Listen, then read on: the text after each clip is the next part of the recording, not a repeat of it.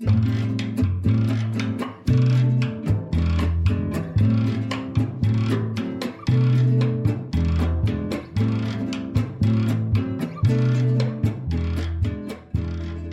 a Between You and Me podcast, a production of KAXE. I'm Heidi Holtan with Chelsea Perkins. Hi, Heidi. Hi. We're here to talk about an interview we did recently because another of our elected officials was in greater Minnesota post legislative session to kind of tout the changes. Minnesota Secretary of State Steve Simon was in town. And the Secretary of State, of course, has many duties that mm-hmm. seem sometimes disparate, but one of the duties, yeah. one of the things that's the most important, really, the Secretary of State oversees is the elections process in the state. That's right.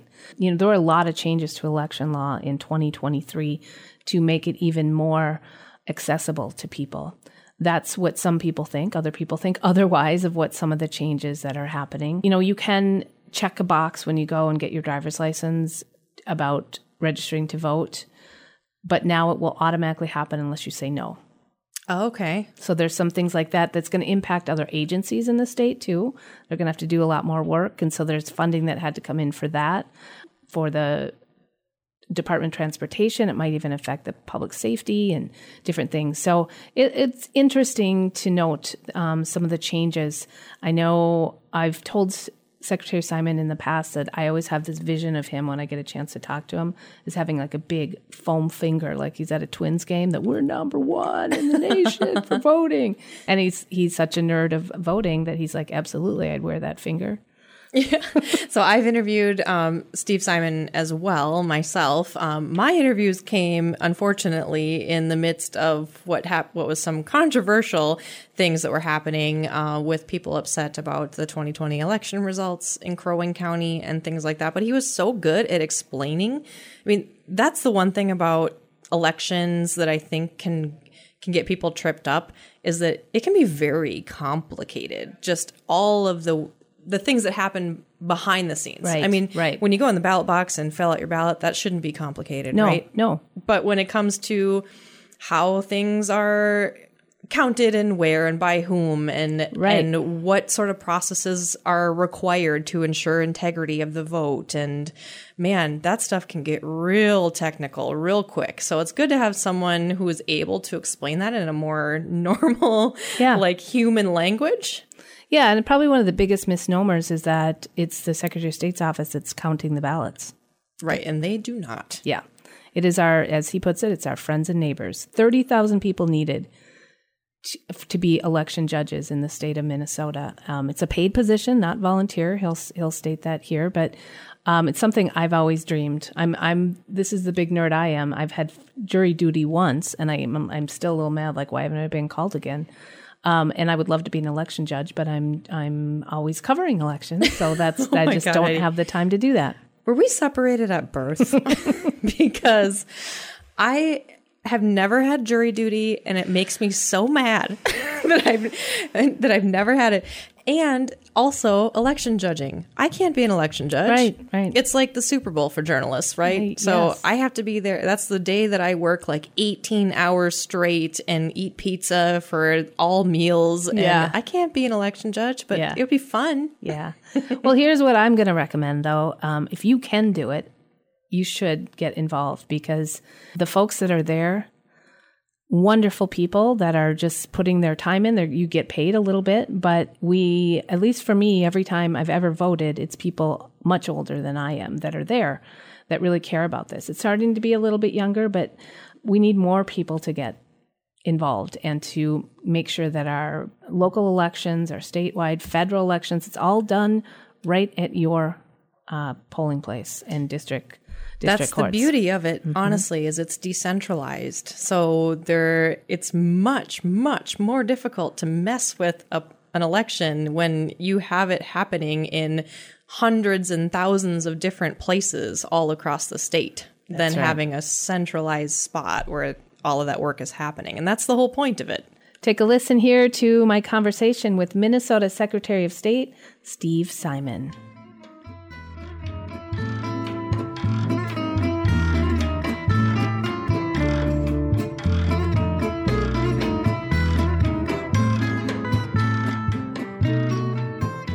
2023 legislative session has been described by Democrats as transformational, generational, and historic.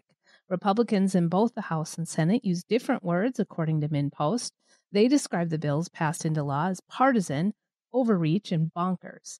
Included in what got passed was codified abortion rights, paid family and medical leave, transgender rights protection, restoration of voting rights, wider voter access, and more. This week, Minnesota Secretary of State Steve Simon is hitting the road to talk about the new laws when it comes to elections. He'll be meeting with folks in Itasca and St. Louis counties, and he is back with us on KAXE, KBXE. Welcome, Secretary Simon. Thanks for having me. So, I want to give you a chance to describe what the session and what what got passed into law means to your job in terms of elections. Well, it was an extraordinary legislative session when it comes to democracy and elections and voting. Really great, once in a generation changes that's going that are, I think, going to make our already excellent system even better. Um, one of the reasons that Minnesota is always, if not number one, then close to number one in the country uh, for voter turnout is um, that we have had really good laws on the books that help guide that process that are very pro voter access, but at the same time maintain a high level of voter security and integrity. And I think we've added to that this um, legislative session. So just for your listeners, as an example, um, things like uh, automatic voter registration, um, which basically is kind of a, a, a, small change to what we already have, where when, when under current law, when you go and get your driver's license and renew your driver's license, you can already sign up to vote. This just makes sure that unless you say anything, you're presumed to want to register to vote and you can always opt out. It makes our system cleaner. It makes the voting rolls more accurate. It means we can get at people and screen them and filter them a whole lot earlier than we can now. So it expands the integrity of our system. We have pre-registration for 16 and 17 year olds, which again is just adding to what we already have in law where those who are 17 but will be 18 by the time of the next election can already register. Here it's just pre-registration, which simply means that 16 and 17 year olds can get in line, fill out all the stuff and the forms. And then if everything checks out, if they're filtered and screened and they're eligible to vote, then on their 18th birthday, they'll be in the system. Um, so those are some of the examples of the things that we passed this last session. Oh, I guess I would add uh, uh, restoring the right to vote to people who have left prison behind. I'm talking about people who years, sometimes decades ago, have left all that behind, and a judge and a jury has determined that they're good enough and safe enough and worthy enough to be walking around with the rest of us. This is something that's good for everyone. So these are changes, I should add, that are nonpartisan in origin and nonpartisan in effect. There is no uh, particular uh, advantage for any political party. And we know that because these are things that have been tested and tried in other states where that's the case. So this is going to put us on a really good, secure path. It's where we're used to being in Minnesota. We're high performers, but this is going to put us in an even better place. Can you explain a little bit more about um, what what people who had been incarcerated in their lifetime um, faced before and then how this is going to change. I think there's been some confusing information about that, not necessarily in Minnesota, but you know, if you're watching national media, there's a lot of misinformation on, on this topic. Yeah. Yeah, I think that's right. And I think, you know, we're part of a trend here. We're we've now joined, I think we're the 23rd, 24th state, something like that to do this. North Dakota's been doing it for years. Iowa's moving in that direction. Florida, states like Indiana, Kentucky, states of various sort of political leaning, left, right, red, blue. And the rule in Minnesota had been that you only get your right to vote back not only once you're out of prison, which could be years or decades ago, but once you're, as they say, off paper, meaning you're no longer on probation or any other kind of condition. Well, the, the, the, the challenge there has been in Minnesota, you get people who are on probation for years and decades. There's one woman um, who has been at some of the uh, events talking about this legislation, who in her late 20s was convicted of a drug crime. She made a terrible mistake. Um, and she was on probation for 40 years. 40. She would not have had the right to vote back until she was 71 years old. Out among us all, working, living, paying taxes, on the highways, all the rest. But for four decades, had we not changed this law, she wouldn't have been able to vote. And that really doesn't make much sense. That's why so many other states have moved there. Hey, a bright line rule. If you're in prison, yep, you don't get that right. But the minute someone, a judge or a jury, has determined that you're worthy enough and safe enough and good enough, not me, not you, not your listeners, but the people who know the case and have heard the testimony, they've made the determination that this person, yeah, they're safe enough, they're worthy enough. Then I think that person deserves to have a say in what's going on. And by the way, this isn't just some good deed for someone else. There are a ton of studies out there that show that when people feel that sense of investment, that sense of ownership with things like voting, they're far less likely to reoffend and end up back in prison. So it's a win-win. This is something that's good for everyone. Let's talk about some of the new laws when it comes to protection of election administration. Um, what, yep.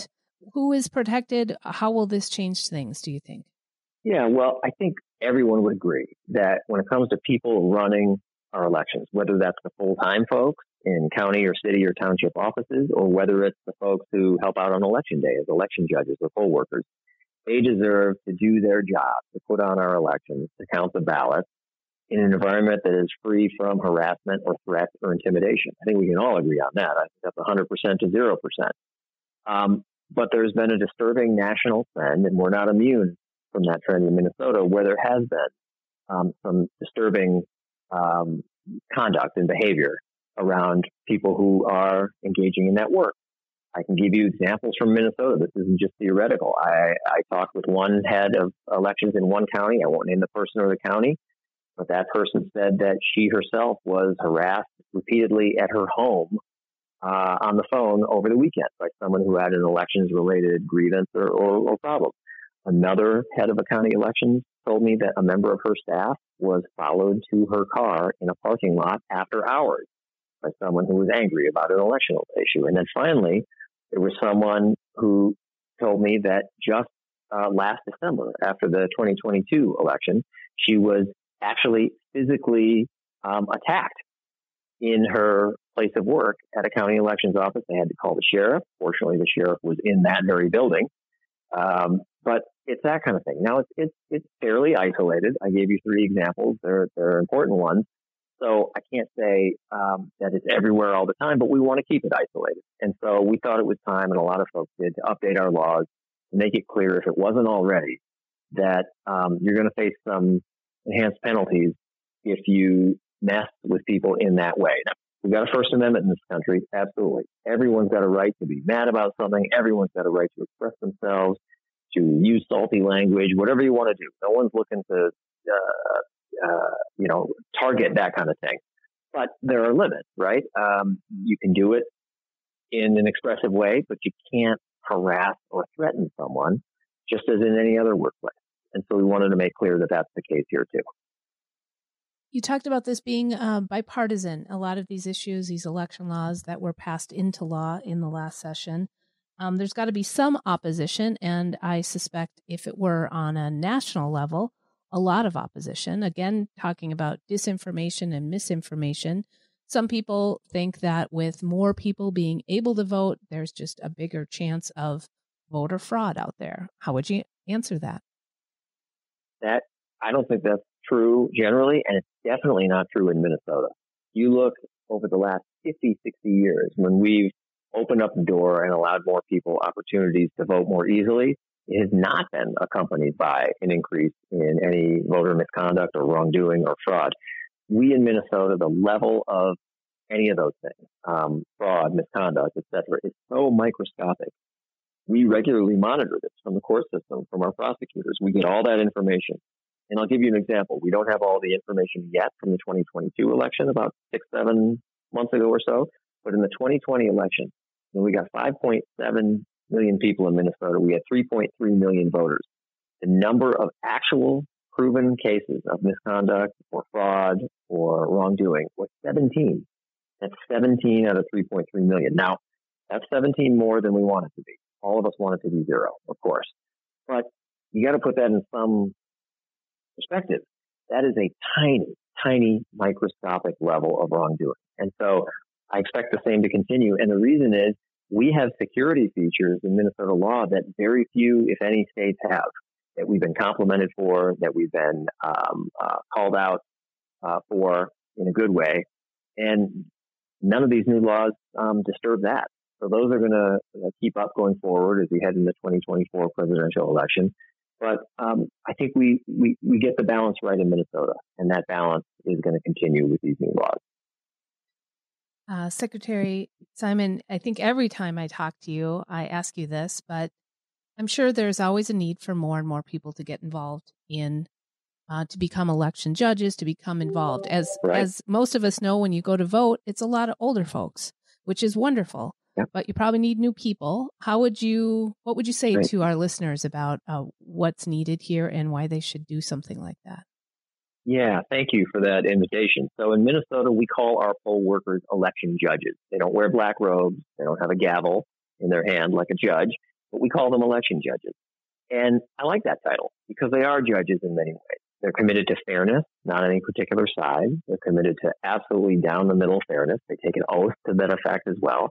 And by the way, being an election judge is a paid opportunity, not a volunteer job. Some people think these are all volunteers. They're not. They're paid. Uh, you need to do two hours of training. Almost everywhere that can be done online. You're paid for that as well.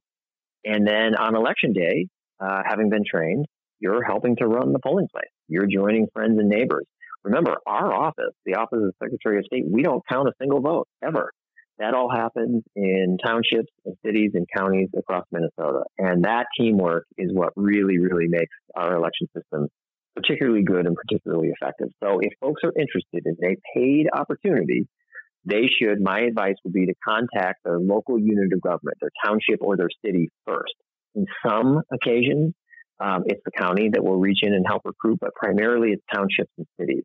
And remember, in Minnesota, we have a law that says you can do this job as an election judge as young as 16 years old.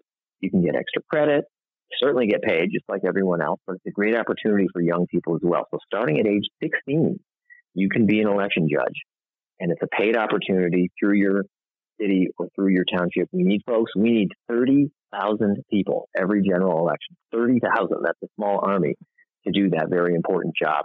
But you know what? Every year, year after year, we've gotten them, including during the pandemic, including in that really um, difficult, challenging year of 2020. We got the 30,000. And we did it because I think people understand the importance of that job. And so I urge all of your listeners who are interested in a fantastic, interesting experience, one that is paid, to seek out information about being an election judge. That's Minnesota Secretary of State Steve Simon telling us about changes in election law. Thanks so much for your time today. My pleasure. Thank you.